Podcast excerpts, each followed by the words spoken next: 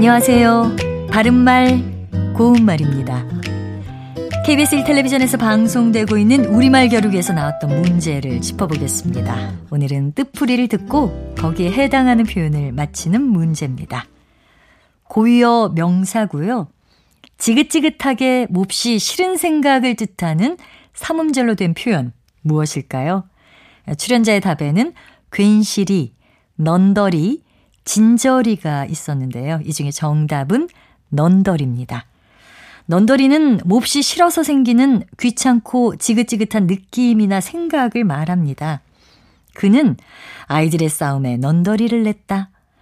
이제 떠돌이 생활에 넌더리가 난다. 이렇게 넌더리 뒤에 내다나 나다 또는 치다 같은 동사를 써서 표현합니다. 넌더리의 주말은 넌덜이고요. 남 뒤치다거리에 넌더리 난다 같이 말할 수 있겠죠.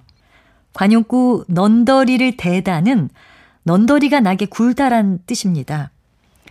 그가 하도 넌더리를 대어서 할 수 없이 그의 부탁을 들어주었어. 이렇게 말할 수 있습니다. 아, 출연자의 답에 나왔던 괜시리는 괜스레의 잘못된 표현이고요. 또 진저리는 몹시 실증이 나거나 귀찮아 떨쳐지는 몸짓이란 뜻이 있습니다.